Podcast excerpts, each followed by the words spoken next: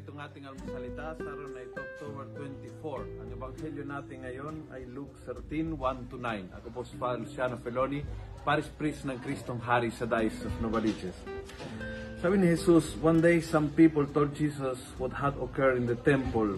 Pilate had the Galileans killed and their blood mingled with the blood of the sacrifice. Jesus asked them, Do you think that these Galileans were worse sinners than all other Galileans because they suffered this? No, I tell you. But unless you change your ways, you will all perish as they did. Napakaganda napakabagay ngayon sa panahon na ito na napakagaling, napakahilig, napakahusay mag-point out kung sino ang makasalanan.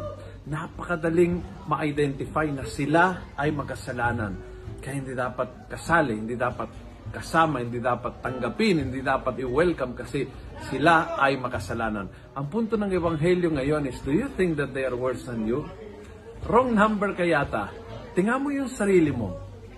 Check your life. Tingnan mo ang iyong pagkukulang, baguhin mo ang iyong buhay para siguraduhin na matanggap mo ang pagdalaw ng Diyos sa buhay mo. He's not about putting people out dahil sila'y makasalanan, kundi putting sin out of your own personal life.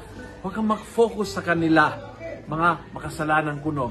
Focus mo sa sariling mo, paka makasalanan, at saka lang makakaroon ng kaligtasan. Kaligtasan comes kapag ikaw ay inacknowledge, inaamin, tinanggap, work out at inalis ang sariling pakakasala. Hindi kapag ina-identify kung sino sila ang mga makasalanan. Kung nagustuhan mo ang video ito, pass it on. Punuin natin ng good news ang social media at gawin natin viral araw-araw ang salita ng Diyos. God bless.